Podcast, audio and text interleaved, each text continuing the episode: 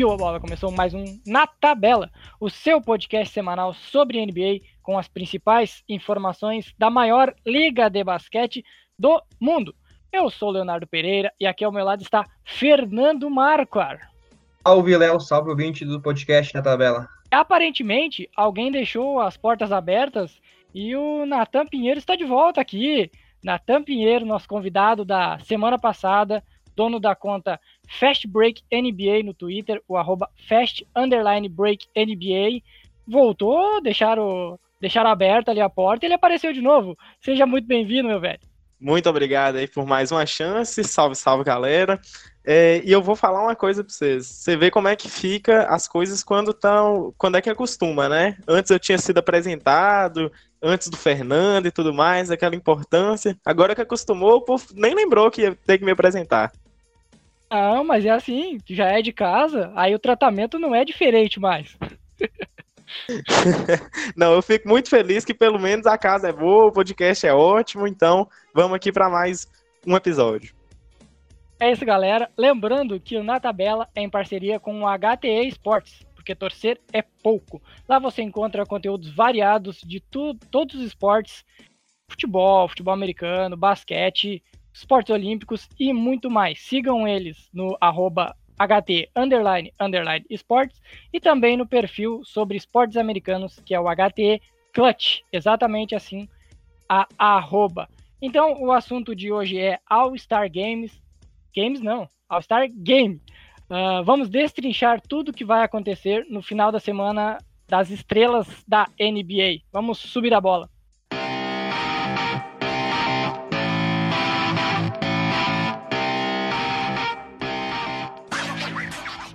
Para iniciar, o primeiro acontecimento, tirando o jogo das celebridades, que pra gente não importa em absolutamente nada, porque é um monte de celebridade B que só o americano conhece, o primeiro jogo importante da sexta-feira é o duelo dos Rising Stars, que seria os primeiro-anistas e segundo-anistas da NBA, time mundo contra time Estados Unidos. Repassando aqui o time mundo. Nikhil Alexander Walker, DeAndre Ayton, RJ Barrett, Brandon Clark, Luka Doncic, Shai Gilgus Alexander, Rui Hashimura, Svi Mikhailiuk, Josh Okogi e Mo Wagner. Que o time mundo tem um jogador a menos que o time Estados Unidos. E passarei agora. O time Estados Unidos é composto por Miles Bridges, Wendell Carter Jr., Devontae Graham, Colin Sexton, que substitui o lesionado Tyler Hero, Jaron Jackson Jr., o JJJ, Jamoran, Kendrick Nunn, Eric, Eric Pascal, PJ Washington, Trey Young e Zion Williamson. A primeira pergunta vai para o convidado que já é de casa. Uh, quem vence? E é a primeira vez que veremos uh, em um jogo das estrelas, ou no caso, em o jogo dos novatos, Luca Doncic contra Trey Young. Quem sai vencedor? Olha, Léo, eu vou só fazer aqui uma pequena reflexão, porque o time mundo, eu acredito que ele vai chegar a ser o vencedor em decorrência de que eles têm jogadores de destaque em diversas posições. É, é muito complicado a gente ficar falando de tática no, durante o evento do All-Star Weekend, porque os treinadores praticamente não treinam seus times e dão a tática ali na hora, então é muito a base do talento bruto. Porém, eu percebo que o time mundo tem muito mais opções defensivas do que o time dos Estados Unidos. Os Estados Unidos têm um ataque muito legal, mas se você for ver, por exemplo, talvez eles comecem a jogar usando o Jamoran com o Trey Young. E aí você já não tem marcação de guarda nenhuma. Então, para mim, o time mundo vai estar mais encaixado por ter destaque em várias posições bem mais lapidados do que o dos Estados Unidos, que eu acho muito restrito à ala dos guardas. Essa é uma, é uma questão que até é colocada no, no jogo principal, jogo das estrelas, que acontece no domingo. Porque a gente vai comentar mais tarde, mas existe uma divisão entre o Yannis que parece que quer ganhar e o LeBron que quer dar show. Mas isso é assunto para depois. E aí, Fernando, além de Doncic e Trey Young, Quais são os principais destaques desse jogo que abre o fim de semana das estrelas? Olha, com certeza eu, eu vejo, né, apesar de jogadores jovens na, nas duas equipes, eu vejo muito jogador com muito talento, né, que pode, num futuro bem próximo, né, se tornarem uh, estrelas da liga, né, cara? O próprio lado ainda do, do dos Estados Unidos, agora no caso, não lá do mundo, né? A gente tem o Zion Williamson, né? Eu tenho o Trey Young, uh, o Kendrick Nunn, que tá na primeira temporada, mas a gente já vê que tem muito potencial. O Jamoran, mesma coisa, né? Enfim, vários jogadores com, com potencial e que são recém, né? Tô na primeira ou segunda temporada na liga, né? E para deixar meu, deixar meu palpite aqui também, já agora de cara, né? Diferente do, do, do Nathan, eu acho que quem vai levar dessa vez é o time dos Estados Unidos, né? O time dos Estados Unidos que tá perdendo no, no confronto geral, né? Acho que é tá 3 a 2 pro time mundo no, no histórico dos confrontos. E eu acho que dessa vez vai dar time dos Estados Unidos. Eu acho que eu vejo mais talento no time dos Estados Unidos, né? Diferente do time mundo. E apesar de que é, o, o Nathan citou ali como, por exemplo, a questão de o time mundo ter jogadores para mais posições, né? Eu acho que o, esse jogo é um jogo sim mais festivo, onde os jogadores não levam toda a sério a parte, a parte tática, né? Mas sim uh, demonstrar o talento puro em quadra, né? É mais um show de exibição do que propriamente um jogo mesmo disputado com, com táticas. Então eu acho que uh, isso pesa bastante para o time uh, Estados Unidos, que tem muito talento, né? Tem muitos jogadores com muito talento e que eu acho que dessa, dessa vez vai, vai acabar levando o Rising Stars. Meu palpite para a vitória do time, do time dos Estados Unidos uh, se baseia na questão de que, como é um jogo festivo e o time dos Estados Unidos tem mais talento de arremessos de fora, de um tiroteio meio, meio maluco, eu acho que vai acabar isso abrindo o placar e aí meio que já no final da partida vai ser meio showtime, assim, sabe? De jogadas mais ponte aéreas, jogadas mais, mais bonitas e mais atraentes ao público. Passando para o dia de sábado, que é onde tem os desafios, tanto o desafio de habilidades, quanto três pontos, quanto de enterradas, que, que acaba sendo um dos dias mais interessantes, porque é um momento onde a gente nota que a NBA é um espetáculo de modo geral e em todas as suas características. Para começar, desafio de habilidades, o famoso Skills Challenge. Uh, os integrantes deste ano são Bana Debaio, Patrick Beverly, que está lesionado, ainda é dúvida se irá participar, mas provavelmente ainda está confirmado. Spencer Dinwiddie, Chris Middleton, o Derrick Rose foi substituído pelo Shai Gilgus Alexander, Domantas Sabonis, Pascal Siakam e Jason Tatum. Dessa vez eu vou começar pelo Fernando e eu quero uma coisa simples. Quem é o principal destaque, quem pode surpreender e quem vai vencer o desafio de habilidades? Ah, Léo, aí tu me complica, né, meu? Porque eu, eu, vejo esse desafio de habilidades com. Acho que é, é. Dá pra dizer assim que é o que a gente menos espera que tenha um favorito, né? diferente do, do jogo do All-Star Game, ou, ou, do três pontos, ou enterrada, tu meio que assim uh, consegue colocar um, um, grande favorito. Eu acho que o de habilidades, não, né? Porque o que a gente já viu há, anos atrás é bem comum acontecer um cara que a gente nem espera que ganhe acaba levando, né? Por exemplo, um, um jogador mais grande, né? Que é mais de garrafão. Um Porzingis da vida. Exatamente, acaba vencendo do que um cara, por exemplo, que tem mais habilidade, que aconteceu já, né, em edições anteriores, né. Então, apesar do nome ser desafio de habilidades, já aconteceu, né, de jogadores que não têm muita habilidade acabar vencendo, né. Mas o meu palpite para vencer, né, esse torneio, já seguindo já essa linha também, como eu falei, como eu argumentei, uh, eu vejo o Ban Adebayo, né, com, com fortes chances de, de vencer e ser meu palpite. Interessante. Lembrando que para quem não conhece o desafio de habilidades é assim, é um circuito onde primeiramente os jogadores têm que fazer uma, uma espécie de corrida desviando de obstáculos até chegar no momento onde eles têm que passar a bola, uh, arremessar. Não, primeiro tem que fazer o contra-ataque e depois arremessar a bola de três. Uh, esse ano tem um jogador defendendo o título, que é o Jason Tatum, atual campeão. Não, é Jason Tatum, atual campeão, isso. Uh, e aí, ele mantém a sua hegemonia ou algum grande, como o, o Fernando citou, alguém vai desbancar o, o Tatum esse ano? Olha, eu vou pegar ali baseado na, na mesma pergunta que você fez para o Fernando. Eu vou falar quem eu acho que vai surpreender, quem é o melhor e quem eu acho que eu vou quem eu acho que irá vencer. Para mim, quem pode surpreender mesmo é o Domantas Sabonis.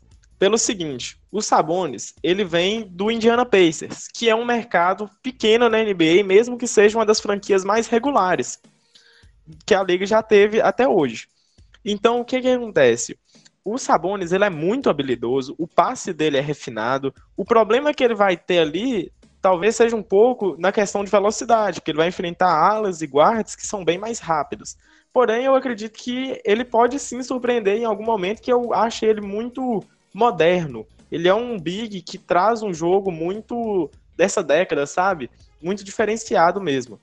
É, para mim, o melhor mesmo é o Jason Tatum. Já ganhou uma vez e tem grande chance de se concretizar. Porém, eu serei clubista e para mim quem vai vencer mesmo é o Shea Jesus Alexander. Porque para mim o moleque vai chegar com aquela garra toda de, de segundo anista que quer se confirmar na liga, seja de maneira de provar a sua habilidade ou então de provar o seu valor de marketing.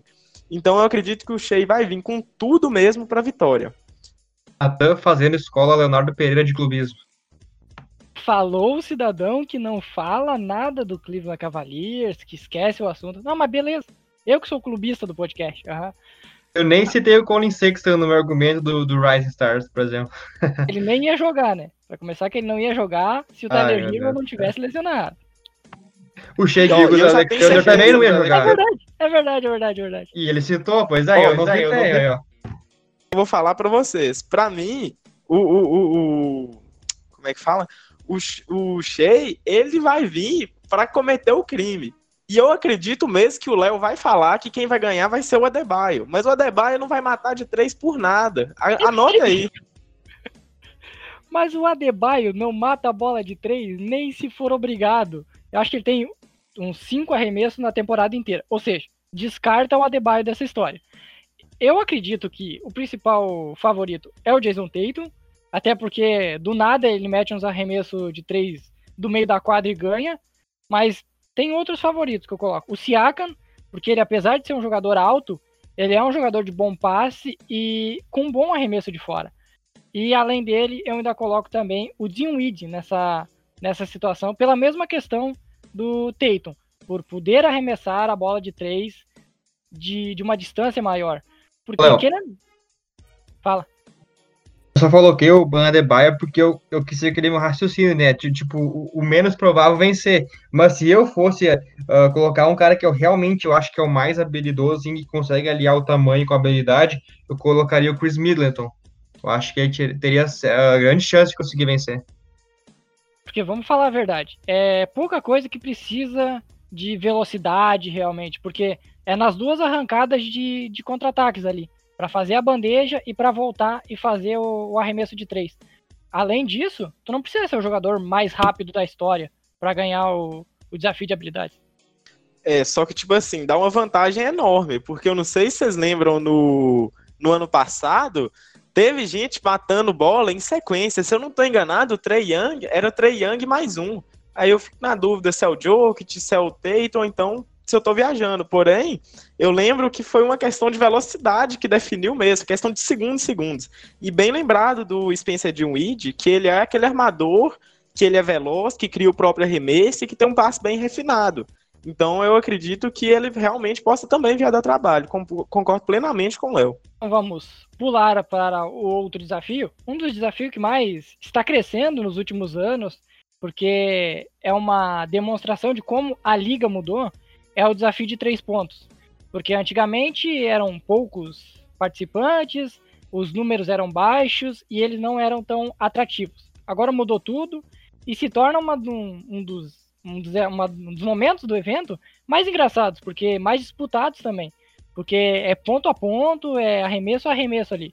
Então, os participantes vão ser uh, o Davis Bertan, Bertans, do Washington Wizards, Devontae Graham, segundo anista, Joey Harris participou já no ano passado e ano retrasado.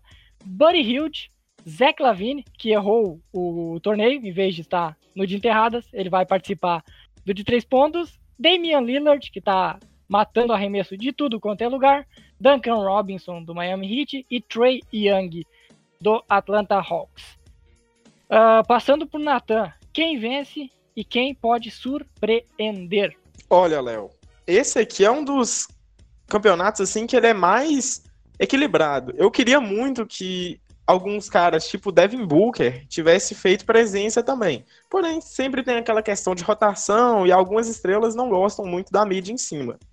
É, para mim, quem vai levar dessa vez vai ser o Trey Young. Eu tô torcendo muito por ele e vai matar. Ele tá matando arremesso de qualquer lugar da quadra. Qualquer lugar da quadra mesmo. E bola, quem... bola do logo pra ele, arremesso do logo virou rotina. Ele já começa o jogo matando bola diretamente do logo. Pois é, ele tá uma máquina de highlight do perímetro inacreditável. E ele faz isso com uma facilidade imensa. Fora ainda que ele tem um release muito rápido, o arremesso dele é muito veloz.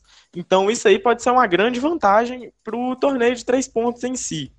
Quem eu acho que pode surpreender é o Davis Bertans, que está tendo uma temporada excelente de arremesso, porém a gente tem uma questão de subestimar bastante. Aconteceu a mesma coisa com o Joe Harris ano passado e o Joe Harris ganhou.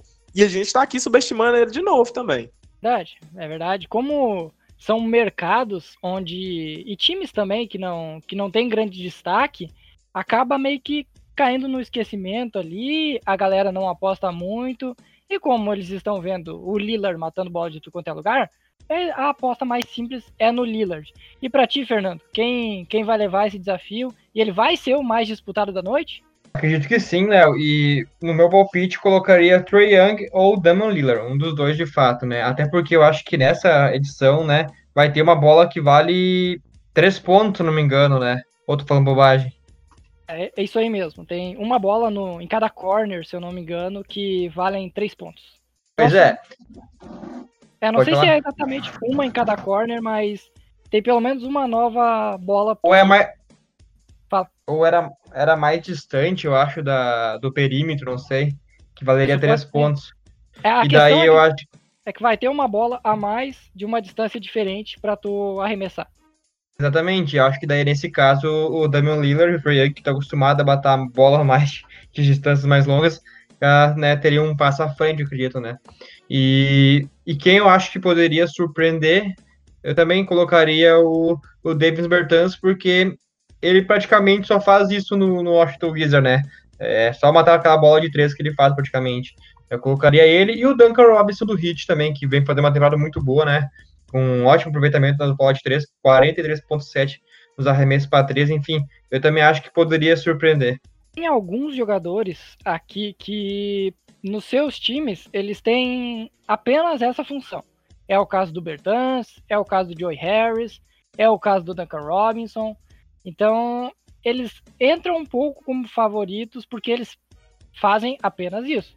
O Duncan Robinson, ele teve nos últimos cinco jogos uh, um arremesso que não foi para três pontos. Ou seja, isso demonstra que ele está desenhado e é apenas aproveitado nisso. Uh, o entra como favorito, na minha opinião, o Lillard pelo momento até, porque ele está no melhor momento dele na temporada e está muito bem na, nos arremessos do perímetro.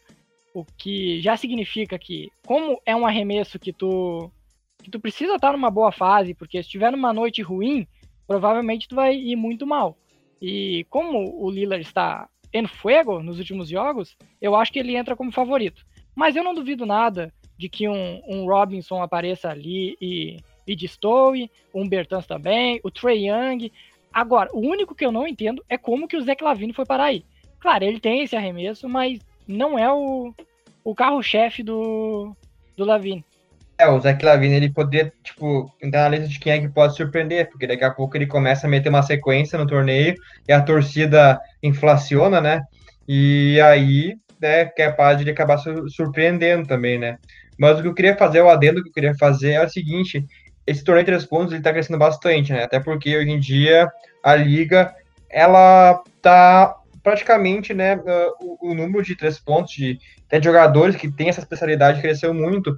Eu acho que, cara, esse torneio de três pontos ele poderia ser feito não com qualquer jogador aleatório assim que se destacou nos três pontos. Eu acho que ficaria muito mais interessante, por exemplo, se eles ranqueassem por temporada o jogador que está tendo melhor aproveitamento nos três pontos, né? Porque daí eu acho que não faria só mais justiça, como realmente tu veria quem é o melhor arremessador de três pontos da, da, da, da liga naquele atual momento, sabe? Porque, por exemplo, eu gostaria muito de ver o Stephen Curry, se ele estivesse jogando, claro, né? Participa, uh, participando desse torneio. E provavelmente, mesmo se ele estivesse jogando, tivesse saudável, ele não jogaria, né? Porque tem um, um, pouco disso, né? Por exemplo, o LeBron nunca vai participar do torneio Terraço, mas é algo que eu queria ver. Enfim, eu acho que se, por exemplo, colocasse um ranqueamento dos 10 melhores essa temporada no arremesso de 3 pontos e esses 10 participassem do torneio de 3 pontos, seria muito mais legal, eu acho, do que escolher aleatoriamente. Cara, se o jogador aquele não quer participar, por opção própria, tudo bem, mas que desse prioridade para os 10 melhores, por exemplo, sabe? Acho que ficaria mais interessante. Eu concordo plenamente com o Fernando, porque eu acho que as estrelas se protegem muito, sendo que elas poderiam trazer uma publicidade muito maior para os eventos. Eu garanto para vocês, sem dúvida alguma, se a gente vê novamente ali um Curry, um Clay Thompson, lembrando, eles não estão nesse ano, não foi por falta de convite, mas sim porque estão machucados. Mas, por exemplo, o Curry, o Clay Thompson, pega aqui o, o Trey Young, o Lillard, daria um campeonato absurdo. Harden. É, Harden. exatamente. Ficaria um monte de craque e todo mundo iria querer ver. Todo mundo vai ver. Então a publicidade da liga e os fãs da liga ganhariam muito, seria muito divertido se ver. E só falando também, o Léo tinha falado que pode acontecer também de o jogador estar tá sem confiança e ter uma noite ruim. É o estilo do Paul George de uns dois anos atrás, que matou, se não estou enganado, fez nove pontos somente. Foi uma coisa horrível. Naquela época que eu estava no Thunder, eu estava muito empolgado, muito empolgado mesmo para ver o Paul George matar nove pontos. Foi uma tristeza tremenda. É verdade, é verdade. É por isso que, que esse é o desafio mais imprevisível. Porque se tu tiver numa noite muito bem, tu vai ir bem e talvez vai brigar por para vencer. Mas se tu tiver numa noite ruim, não vai cair nenhuma bola. Porque arremesso de três é confiança, é sequência. Se está bem, tu vai bem, senão não vai. Uh, fazendo o advogado do diabo rapidinho, o... é difícil para a NBA também colocar sempre os mesmos jogadores, por exemplo. Porque imagina, se todo ano a gente vai ter Curry, Lillard, Thompson, Harden, uh, não sei mais quem, sempre os mesmos nomes. Começa a ficar cansativo, começa a perder o público. Porque se, se repete muitos jogadores, o público começa a perder a, a vontade de assistir. Isso acontece de modo geral na liga, porque quando se via o Golden State Warriors vencendo muito, a liga perdeu audiência e assim sequen sequencialmente em praticamente todas as dinastias recentes. O Léo, ah, o Léo, o Léo levantou um ponto aí importantíssimo, que realmente você está bem certo. Também tem que lembrar que vários desses aqui que a gente subestima, eles chegam lá e chegam com sangue no olho, igual eu tinha citado o Shea mais cedo, o, o Shea de Deus Alexander mais cedo no desafio de habilidades de falar que eu acredito que ele vai chegar com sangue no olho, tanto para provar habilidade quanto para provar o seu marketing, muitos jogadores também idealizam isso, porque aquilo ali acaba sendo uma ponte entre jogadores públicos e marcas também. É, imagina a vontade que o Curry vai ter de participar desse torneio pela quarta vez em sequência. Nenhuma. Aí tu imagina um Duncan Robinson, que tá no segundo ano de liga, ninguém conhece ele, e ele pode ser uma grande uma grande virtude, não é virtude, a palavra uma grande um momento, um momento para ele pegar e mostrar que ele existe para o restante da liga que não acompanha o Miami Heat. Por exemplo, apenas contextualizando alguém, exemplificando. Eu discordo um pouco, eu acho que deveria ser criado tipo uma cultura, sabe? De, de ser assim, ah, quem é que foi o melhor, o maior vencedor dos três pontos da, da, da história da NBA, né, do All-Star. Eu acho que seria muito mais legal, por exemplo, aí o Curry podia ir lá, eh, tipo, por exemplo, ele participou quatro vezes e ganhou só uma, né? Então, eu acho que ficaria mais legal, por exemplo, se criasse uma cultura e fizesse do jeito que eu, por exemplo, exemplifiquei, né?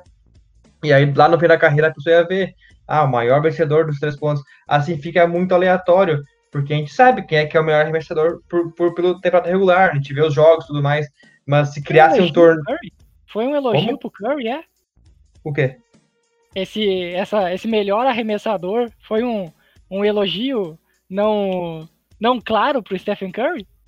Não, até porque ele é, no momento ele é, porque o Ray Allen já se aposentou, né? Mas uh, poderia se criar, né? Eu acho uma cultura que daí uh, a gente poderia ver, assim, comparar depois a, a longo prazo, ver, ah, pô, o maior vencedor dos três pontos, mas não existe sabe? Participa quem quer, quando quer, assim, tá, se destacou um pouco na bola de três, vai lá, participa, e aí ganhou uma vez, tudo bem, não, não tem essa cultura, acho que ficaria legal se tivesse, sabe? Porque ele é meio diferente do do desafio de enterradas, que a gente vai falar daqui a pouco, porque ele não depende do físico. Porque o, as grandes estrelas, elas não participam do, de, de enterradas. Por quê? Porque pode acabar se machucando e perdendo o restante da temporada por algo que era um evento ali, algo espetaculoso, algo que não valia nada. E como o três pontos não, não necessita do físico, é, não teria problema para complicar o restante da temporada dessas grandes estrelas. E é verdade mesmo. Eles ficam se poupando muito. Isso também vale pro, pro All-Star Game. Não sei se vocês lembram, um tempo atrás, o Kawhi Leonard ele quase fez um load management lá ao vivo. Ele demorou muito, ele parecia que ele não entraria em quadra. Se eu não estou enganado, foi aquele All-Star Game que. Se eu, Acho que foi o do ano passado ou do ano retrasado. Foi um dos dois. Ele simplesmente. É, ele demorou muito para entrar, eu nem lembro. Ele chegou a entrar mesmo? Eu acho que ele entra no finalzinho, pouco, poucos minutos assim. Porque tava, ro tava rolando aquela, aquele load management já no Toronto Raptors, porque ele vinha da lesão no ano anterior, pelo Spurs. E aí ele ah, claramente não queria estar tá jogando ali.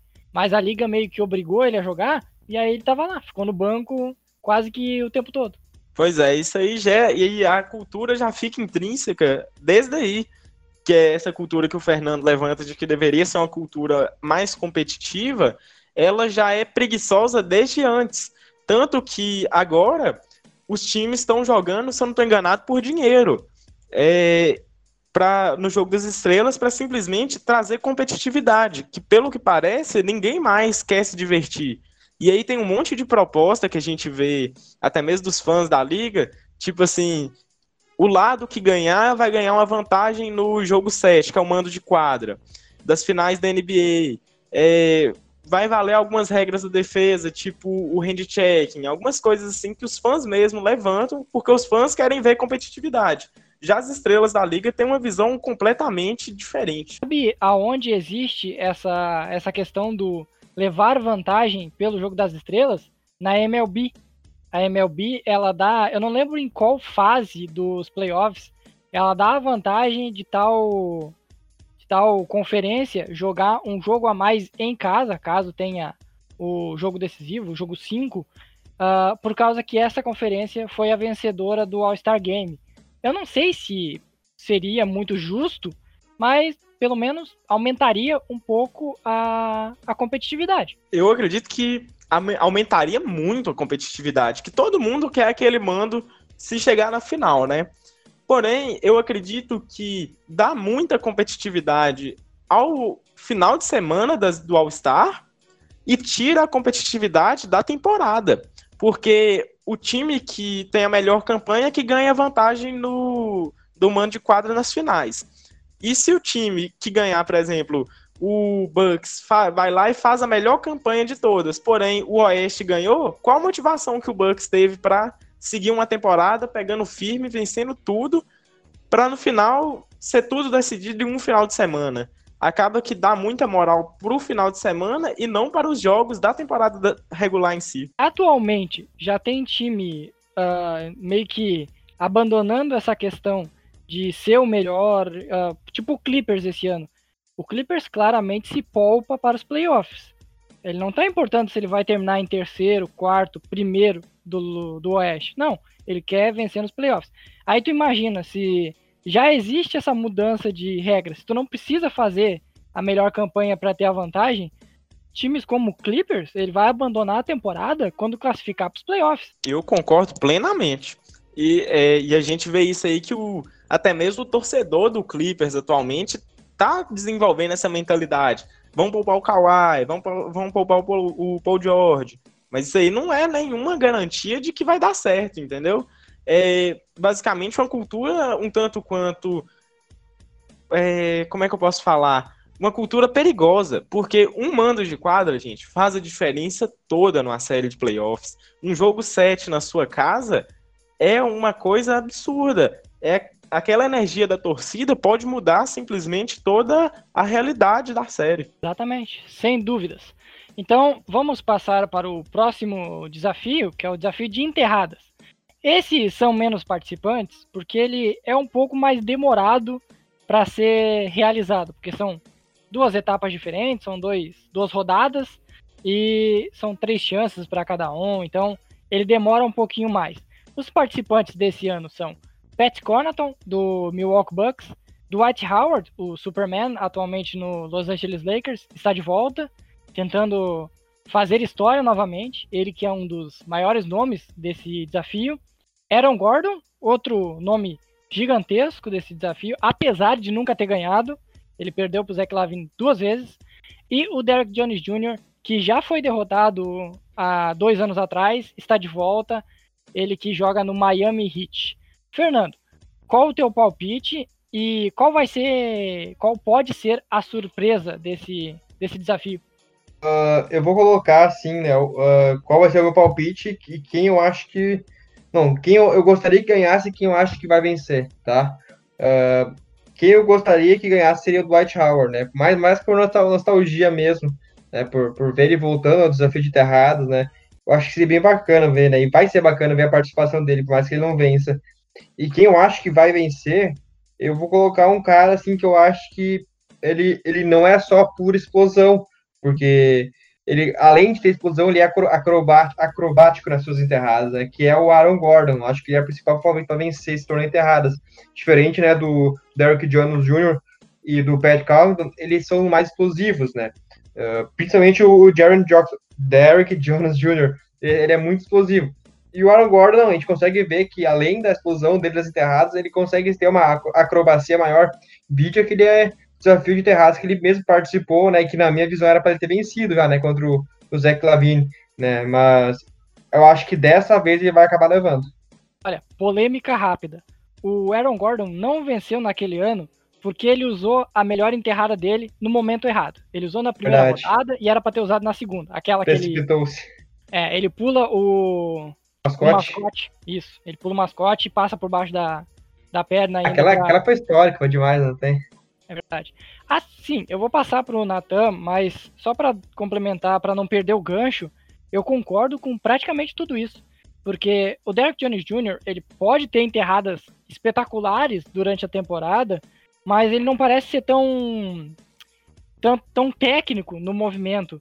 Então, apenas a explosão, apenas uma enterrada com agressividade, talvez não seja uh, não seja necessário, não seja possível para vencer. Por isso que eu também apostaria no Aaron Gordon. E para ti, Nathan, quem leva essa? Olha, para mim, a surpresa mesmo vai ser o Derrick Jones Jr., que eu já é, ele começou a ter alguns destaques por ter dado umas posterizadas monstras nesse nessa temporada. E o que acontece? Eu acho que ele vai surpreender bastante, inclusive vai fazer vocês pagar a língua aí, porque o garoto, ele tem uma, é, uma elasticidade enorme.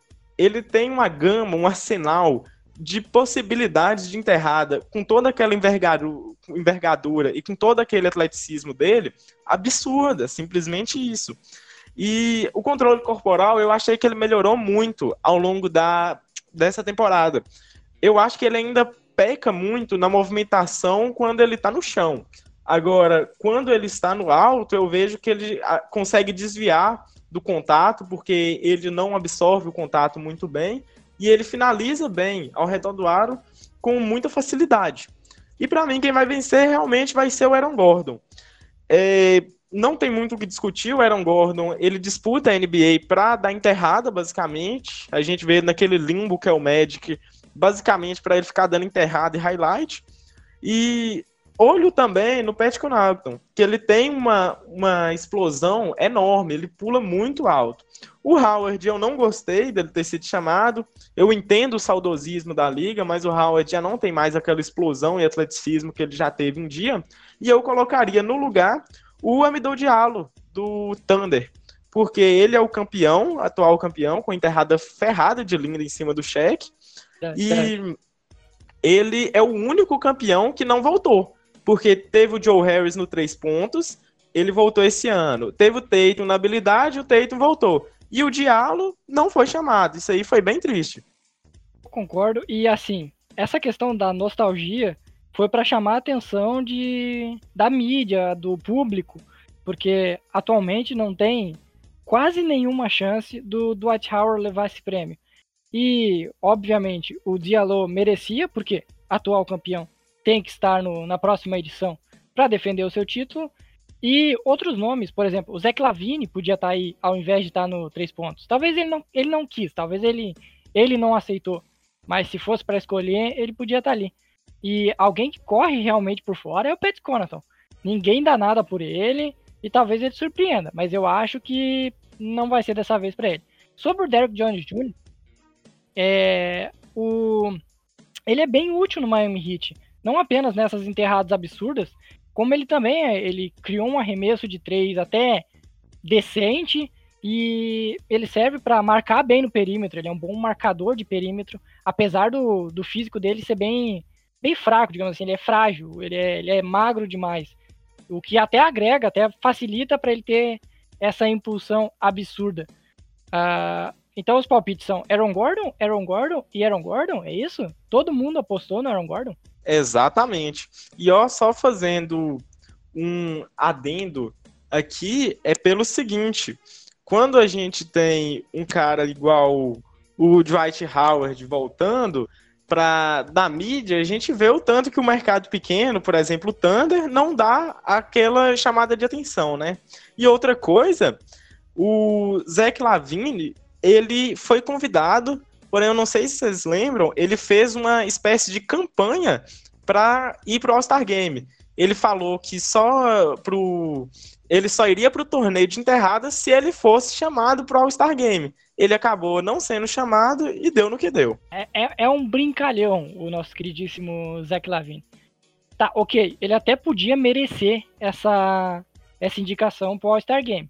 Mas agora, fazer campanha porque a galera quer ele no torneio de enterradas. E aí, fazer campanha para levar também o All-Star Game é uma bela de uma, uma brincadeira do rapaz. Eu, eu também acho. Achei o, o, o Lavine muito político nessa, nessa atitude dele.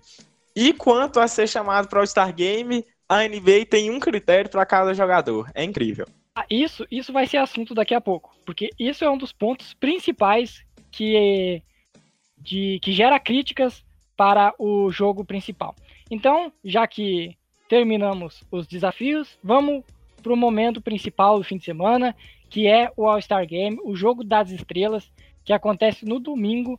Esse ano vai ser mais cedo, porque não tem horário de verão, então o jogo começa às 8h30, se não me falha a memória.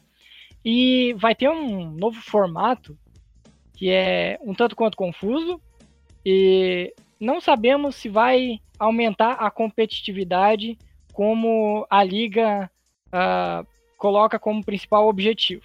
Então vamos lá, o novo formato de modo simplificado, porque ele é difícil de analisar. Eu vou jogar para Fernando analisar, porque ele tem mais conhecimento que eu. Vou jogar a bucha para ele. Uh, cada quarto vai ser um jogo. 12 minutos e 0 a 0 Cada quarto começa com 12 minutos e 0 a 0 Ele zera a cada início de quarto. O último quarto, ele não tem tempo. Ou seja, é, até uma certa pontuação ser alcançada, aí o jogo acaba. Sem tempo para isso. Nesse último quarto, os pontos do vencedor que ter dos três quartos somados, uh, ele vai precisar fazer mais 24 pontos, uh, que é um número em homenagem ao Kobe Bryant, para vencer. E aí, é quem chegar primeiro dos dois times vence. Fernando, explica um pouquinho mais, porque eu tive certa dificuldade para entender. Não, não, não, não. Tu quer jogar a bloga pra mim, Leonardo? Como assim, cara? Eu também não entendi, pô. Não, esse All-Star, o jeito que ficou, ficou meio confuso, né? Apesar de achar legal, bacana a homenagem né, ao Kobe, mas ficou muito confuso, cara. Sei lá, até a gente se adaptar, né? Acho só depois de ver como é que vai funcionar mesmo na prática, eu acho. Olha, eu tô achando o formato muito similar ao Campeonato Carioca. Tem muita regra e ninguém entende nada. Porém... Essa foi boa, mano. E o que, que acontece?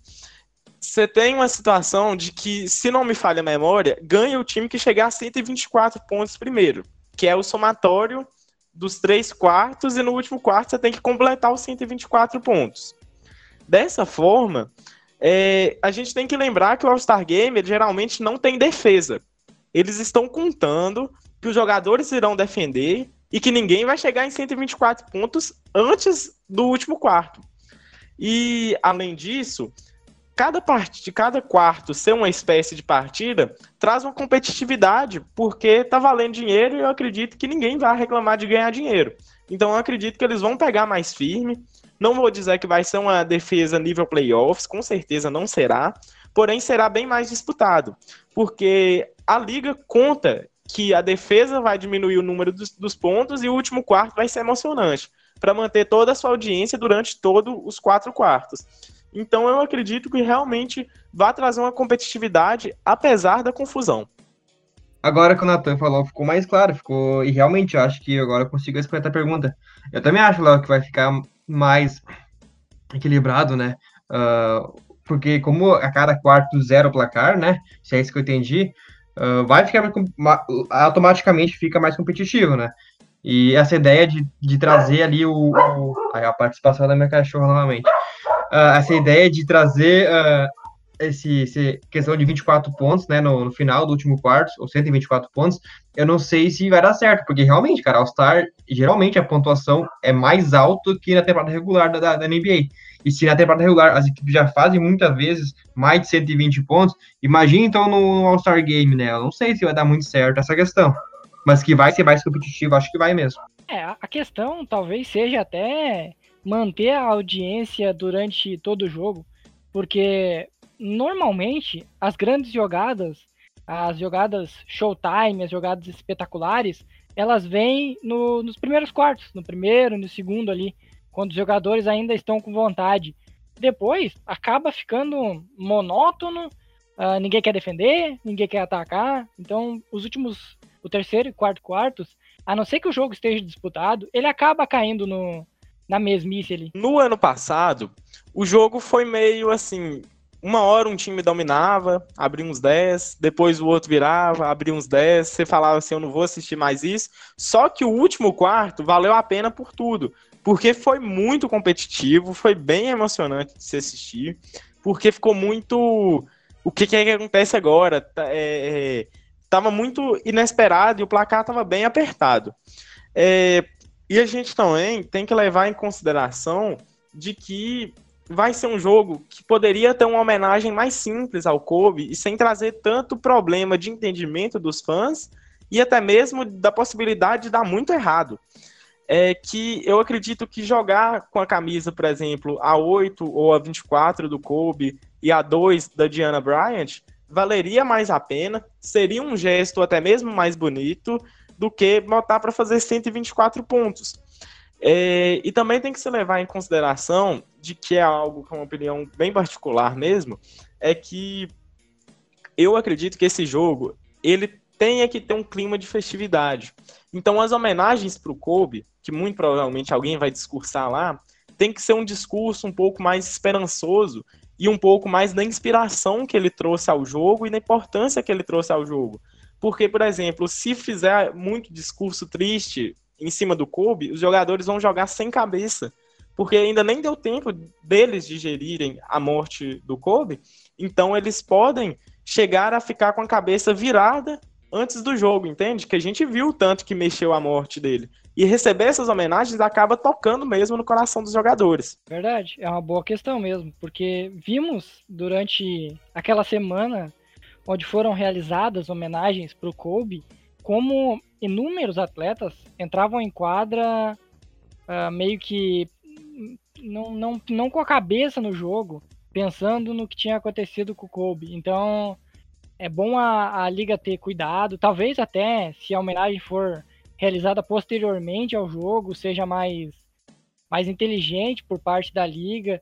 Uh, veremos como será feito isso. Lembrando que os times jogarão com 8 e 24 e tal, o, o Yannis e o, e o time LeBron poderão escolher os seus números. Sobre a questão de receber o, por quarto, o, o vencedor de, dos três primeiros quartos receberá 100 mil dólares.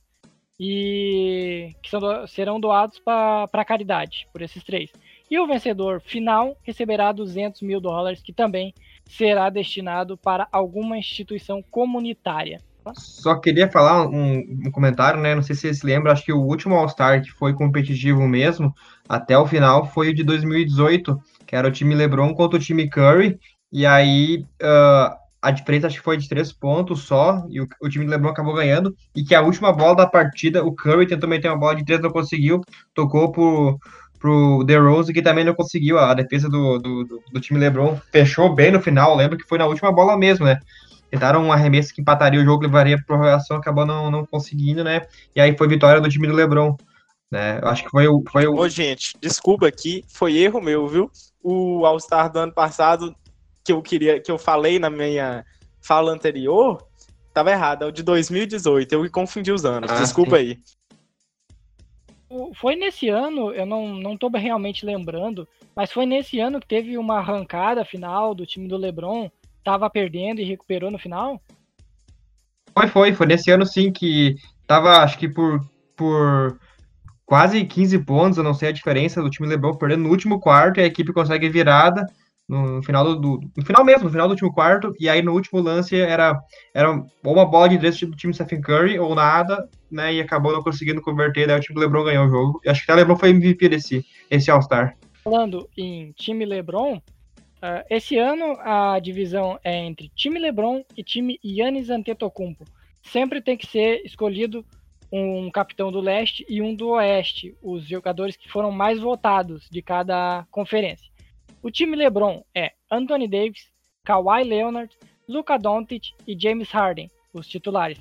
Uh, o time Yannis, também dos titulares, depois passaremos pelos reservas, é Joel Embiid, Pascal Siakam, Kemba Walker e Trey Young. Uh, foi um acordo entre os dois entre os dois jogadores que eles escolheriam os jogadores da sua conferência, ou seja, pelo menos entre os titulares é leste contra oeste time LeBron do, e, do Oeste e time Yannis do Leste. Dos titulares, quem é o melhor time, Nathan? Eu acredito que com sobra é o time LeBron. O time LeBron tem um talento ali em cada posição com muita força, porque tem ataque e defesa, porque um time com LeBron, Davis, o Anthony Davis e o Kawhi, ele é um time que já tem uma defesa absurda. E o ataque absurdo, vindo também do Davis, também do LeBron, também do Doncic, do Harden e também do próprio Kawhi. É um time que vai destruir. Se tu fizer um, um, um top 5 da liga atualmente, eu acho que tu vai colocar esses 5, eu acho. Verdade, é verdade. Isso demonstra a diferença entre o leste e o oeste nesse momento. Porque se o top 5 da liga são todos jogadores do oeste, obviamente a conferência é mais forte. Porém, o melhor time da NBA na atualidade é um time do leste, o time com mais vitórias, que é o Milwaukee Bucks. É devido à fraqueza da Conferência Leste, dos times do leste, né? Por isso que é o melhor time da liga no momento. Pode ser também. Eu vejo também que é, a Conferência Leste ela tem uma valorização de treinadores muito maior do que no Oeste, que me aparenta valorizar ainda mais o talento bruto. Porque, por exemplo, você tem o Spolstra do Miami Heat, você tem o Nick Nurse do Toronto Raptors, que faz o Brad Stevens do Celtics, que acabam. O próprio, o próprio Mike Budenhauser. É, o Budenhauser do, do Bucks, que criam sistemas para fazer cada jogador funcionar, enquanto no Oeste a gente vê muito mais talento bruto. E apesar das lesões e tudo mais, o Raptors dominou o Warriors ano passado e o grande campeão da NBA vem do leste. Então talvez a gente dê uma subestimada no leste pela falta de talento bruto, porém eles sobram na formação tática. Nenhuma dúvida. Eles compensam, digamos assim, com excelentes treinadores. assim como se nos jogadores o top 5 vem do, do Oeste, talvez o top 5 de treinadores acabe vindo, em sua maioria, do Leste. Exatamente. E aí fica aquela questão, né? Eu acredito que o Oeste vai sobrar, principalmente porque não tem como os treinadores treinarem o time deles. Eles basicamente vão chegar lá e vão botar todo o talento bruto em quadra, criar uma ou outra jogada que todo mundo já conhece e pronto, vai ali na fé. É, e a, as próprias escolhas agora para o time reserva demonstram que o Yannis ele não quer dar muito show, não. Ele quer vencer esse jogo. Passando pelos reservas, o time Yannis é composto por Chris Middleton, seu companheiro de Bucks, Bana Debaio, Rudy Gobert, Jimmy Butler, Kyle Lowry, Brandon Ingram e Donovan Mitchell. Apenas desses nomes aqui citados, três deles estão disputando fortemente o jogador de defesa do ano, que é o Banadebaio, o Gobert e o Jimmy Butler. Ou seja, é um time que tem uma boa qualidade na parte defensiva. Eu acho que já é clubismo do Leonardo, porque nas minhas sinceras opiniões, uh, o time, o, tanto o time titular ou reserva também do LeBron estava muito superior ao time reserva do, do Giannis. É, eu acho que é por causa que tem aí um, um Jimmy Butler, um ah, Banadebaio, e que o Léo tá falando isso. Não, faz, porque não é possível. Compara ali, Damian Lila, Middleton. Lila. Então, mas, uh... mas, é isso que eu quero falar. Posso complementar rapidinho? Assim, ó. O, eu não disse que o time é melhor. Eu disse que tem mais peças táticas e defensivas que podem ser decisivas, apesar de ser um jogo festivo. Ah, mas isso aí é desculpa para quando o time é pior, porque é que a gente fala, ah, aquele time lá é ruim, mas é, é um time encaixado, porque se tu vai ver, os jogadores, por exemplo, ali, tu pega um Ben Simmons, um Jokic, um Chris Paul, são jogadores tudo técnicos e que tem noção muito bem, uh, noção tática da partida, por exemplo, sabe? Tirando ali o Westbrook, que é meloprado, né? O Jason Tatum ainda que é, que é meio imaturo, mas de resto, né, todo jogador demonstra ter uma técnica e uma, uma capacidade de compreensão tática muito grande nas equipes que, que eles, eles jogam, né? Então, acho que, por mais que a equipe do, do reserva do Giannis ter um caráter mais defensivo, fortemente defensivo, a equipe do, do reserva do LeBron acaba se sobressaindo porque tem uma qualidade defensiva muito, muito grande, sabe? É a minha opinião. Uh, já que tu antecipou o time LeBron, eu vou passar ele apenas para não ficar perdido no assunto. Damian Lillard, Ben Simmons, Nikola Jokic, Jason Tatum, Chris Paul, Russell Westbrook e Domantas Sabonis. Uh, Nathan, concorda com o Fernando ou o time Yannis pode fazer frente? Olha, antes de tudo, é, ele fez a crítica aí ao Westbrook no ponto de vista tático. E eu vou discordar redondamente dele. O Westbrook, Caramba. se ele. Clubismo? É, o clubismo aqui veio com força. e o que acontece? O Westbrook, se ele entrar no time é, sem estar junto com o Ben Simmons, ele tem o um encaixe perfeito com todos os outros jogadores, porque são todos jogadores que conseguem espaçar a quadra. Tirando ali o Simmons, todos conseguem espaçar a quadra bem. O Westbrook vai ficar basicamente fazendo infiltração. Então eu agradeço o teu comentário, porque tu me dá mais razão ainda, porque eu vinha falando. Então, todos os jogadores de reserva do Lebron, time Lebron, são, conseguem ter uma capacidade técnica muito boa. Então, isso qualifica ainda mais meu comentário e desqualifica ainda mais o do Léo. É, é, exatamente, exatamente. É, não, mas é realmente, eu concordo. Para mim, o time do LeBron tá por completo melhor. Porém, aqui a minha crítica foi em cima do comentário a respeito do Westbrook. O sistema tático para o Westbrook é perfeito. Agora, para dar uma vantagem também para o Léo também, para vocês se matarem aí na discussão, ó, o time do Yannis, eles apostaram numa tática muito interessante que eu nem sei se foi intencional. Porém, ele apostou na formação de duplas. O Yannis pegou o Chris Middleton, o Laurie tá junto com o Siakam, você tem o Gobert junto com o Donovan Mitchell, ou seja, você tem várias duplas. A única que ele não conseguiu formar, é, que vinha direto do leste, é o Ben Simmons com o Embiid, que o LeBron pegou ali o Embiid. Ou seja, são jogadores que estão entrosados. É... Emba, Emba e Tatum também. O Tatum tá no time LeBron, não é não? Mas por isso que eu disse. Ah, tá, isso, que verdade, verdade. Não, tá certo. E aí o que acontece? Você tem várias duplas, também lembrando aqui do Adebayo com Butler, ou seja, você tem time com o próprio entrosamento já muito feito. É claro, você não vai ganhar o jogo só porque você tem mais duplas do que o outro. porém você tem um encaixe que pode trazer sim uma competitividade alta. Como mudou o, o formato, a, a pergunta vai ser diferente.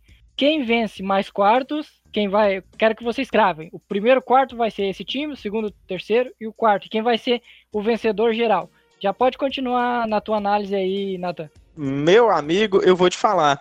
Para mim, o time LeBron leva o primeiro, leva o segundo, o do Yannis vai levar o terceiro, e aí no quarto vai dar LeBron pelo, por ter já ganhado os outros dois. Uh, uma pergunta: começa o, o, primeiro quarto com os times titulares e o segundo quarto automaticamente é com os times reserva? Ah, ninguém sabe. Ninguém sabe. Ah, não, porque se for o time reserva do Giannis, é 4 a 0 pro time Giannis, né? Segundo o nosso colega Leonardo ah, Pereira. Caramba, o cara tá. Tá, beleza, vai. 4x0. não, mas falando sério, eu, eu também acho, cara, é, se não for 4x0 o time Lebron, né, vai ser 3x1, com o Lebron ganhando os dois primeiros, ou o primeiro e o segundo, o Giannis ganhando, e no último quarto, o, a equipe, o time Lebron consegue ganhar e faz um 3x1 aí. Ô, Fernando, no caso que você tinha perguntado aí, entram no primeiro quarto o time completamente titular. Eles iniciam o jogo, porém eles o, o, treinador que decide a minutagem de cada jogador. Ou seja, o titular simplesmente começa o jogo, porém eles não têm garantia nenhuma nem de que eles serão os jogadores que jogarão mais tempo. Apesar de que é mais comum, principalmente porque vão os melhores. Olha, certo, certo, entendi. Um bom medo de acabar dividindo os quartos, hein? Tipo, ficar um quarto para time reserva, outro para time titular é, apesar de ter mudado o, o, o, formato, eu acho que eles não vão fazer isso, não. Por exemplo, eu não duvido nada que o Yannis vai tentar jogar, tipo, 39 para 40 minutos, não. Ele, tá, ele vai jogar com sangue no olho. Conheço o Yannis. Conheço, ó, amigo. Íntimo. Vem, vem jantar em casa hoje. Vem comer uma rosa grega. Aham. Uhum. Não, assim. pô. Nossa, eu tava, eu, tava, eu tava jogando ali um basquete ali, X1 com ele ali, tranquilo. Aí eu cheguei aqui para gravar o podcast e é isso, né? Acontece. Aí, nem conseguiu uma entrevista exclusiva aí pra nós, é. Faltou amizade aí, faltou broderagem com nós. e, assim, outra coisa que foi, foi que o, o Nathan acabou citando é a vontade dos jogadores, né? Porque, querendo ou não, o time LeBron é muito mais rodado em All-Star Game do que o time do Yannis, que muitos jogadores vão ter a primeira participação deles ali. Talvez isso acabe gerando uma maior vontade. Mas para não ficar em cima do muro, a minha aposta vai ser 2-2, só que o time do LeBron leva o quarto final e sai vencedor dessa história. Para polemizar um pouquinho, o que, que vocês comentaram tanto das duas primeiras escolhas quanto das duas últimas? uh, a desvalorização de Donovan Mitchell e Domantas Sabonis e a valorização e parceria com Anthony Davis e Joel Embiid. Mas exatamente, Léo. Eu acho que a conferência ali, tanto leste como oeste, né? Porque, na real, o time reservas, eles são divididos já, né? Mas se tu for pegar, dentre esses selecionados, não mudaria muita posição do Donovan Mitchell, não, né? Poderia colocar ali, por exemplo, ali uma posição acima, duas, talvez, né? Mas não mudaria muito, acho, sabe? E até mesmo como é um jogo de All-Star, acredito que seja também por broderagem um pouco, também talvez, né? O Donovan Mitchell e os Sabonis, por eles ser, serem mais novos, né? Não terem um certo já contato mais antigo com os demais jogadores, principalmente com o LeBron e com os Giannis que foram quem né, escolheram jogadores. Eu acho que devido a isso também acho que contribuiu um pouco para eles ficarem mais abaixo né, nas escolhas dos dois jogadores. Ao meu ver, o Sabonis ele vai ser o cara mais subestimado desse, desse All-Star Game. Já tinha comentado antes, principalmente pela parte do mercado em que ele joga. Pouca gente que eu percebo, principalmente aqui no Brasil, eu imagino que nos Estados Unidos não vai mudar tanto, é que pouca gente acompanha de verdade o Indiana Pacers. É, e pouco vê o destaque que o Sabonis tem. Teve uma thread mesmo no Twitter que simplesmente mostrava que o Sabonis, ele tinha aparecido menos na Bleach Report do que o Red Band Caruso, né? Que é uma tristeza. E o que, que acontece?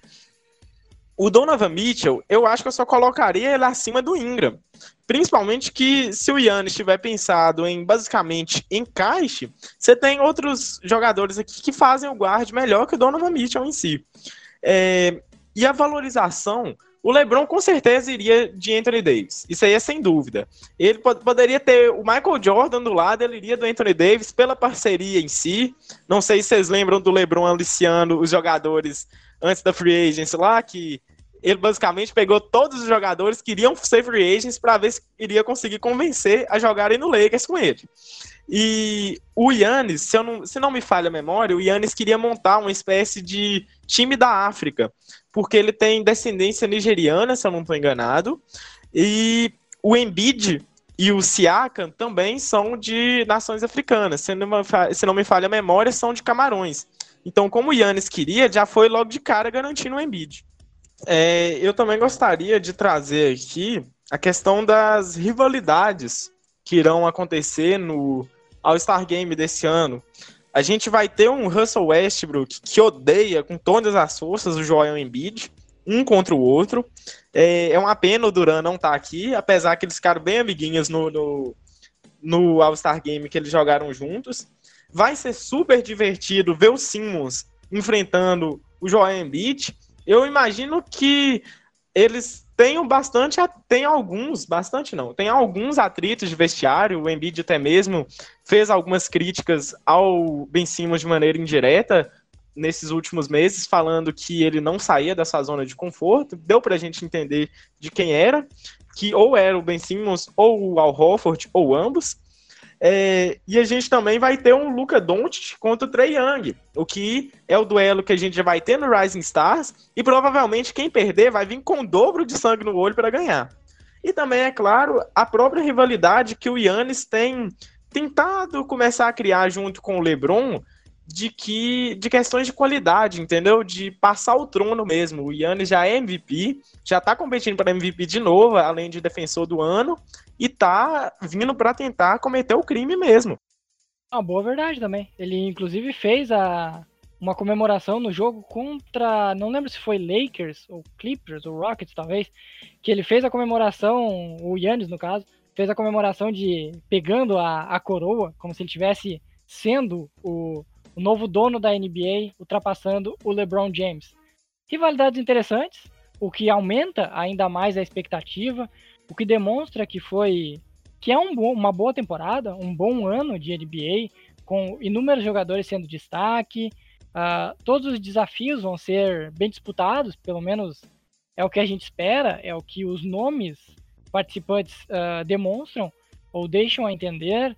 Então, expectativa lá no alto, apostas realizadas, mais um podcast se encerrando. Uh, lembrando a vocês de Antes de passar pelas deixas finais de Fernando e de Natan, lembrando para vocês de seguir o arroba na tabela podcast no Twitter. Lá você encontra highlights, uh, opiniões meio uh, exageradas, principalmente sobre o Miami Heat. Uh, e também semanalmente publicamos o podcast lá, deixamos ele fixo no, no perfil e também, claramente, obviamente, não, não esquecendo, das dicas de apostas que diariamente são, são realizadas lá. Então é isso, siga o arroba na tabela podcast. Também uh, assine o nosso feed aqui no, no local que você esteja escutando o podcast. A semana passada foi muito interessante, batemos o nosso recorde de audiência com a participação desse monstro que está falando junto com nós. É, ajudou-nos ajudou bastante a bater essa meta. Então assine o feed para não perder nenhuma nova edição, seja no Spotify, no Castbox, no iTunes, no Apple Podcasts, em qualquer lugar que você pesquisar na tabela, você vai encontrar o nosso podcast. Então é isso, Natan. Mais uma edição. Já é a segunda aqui, segunda semana seguida.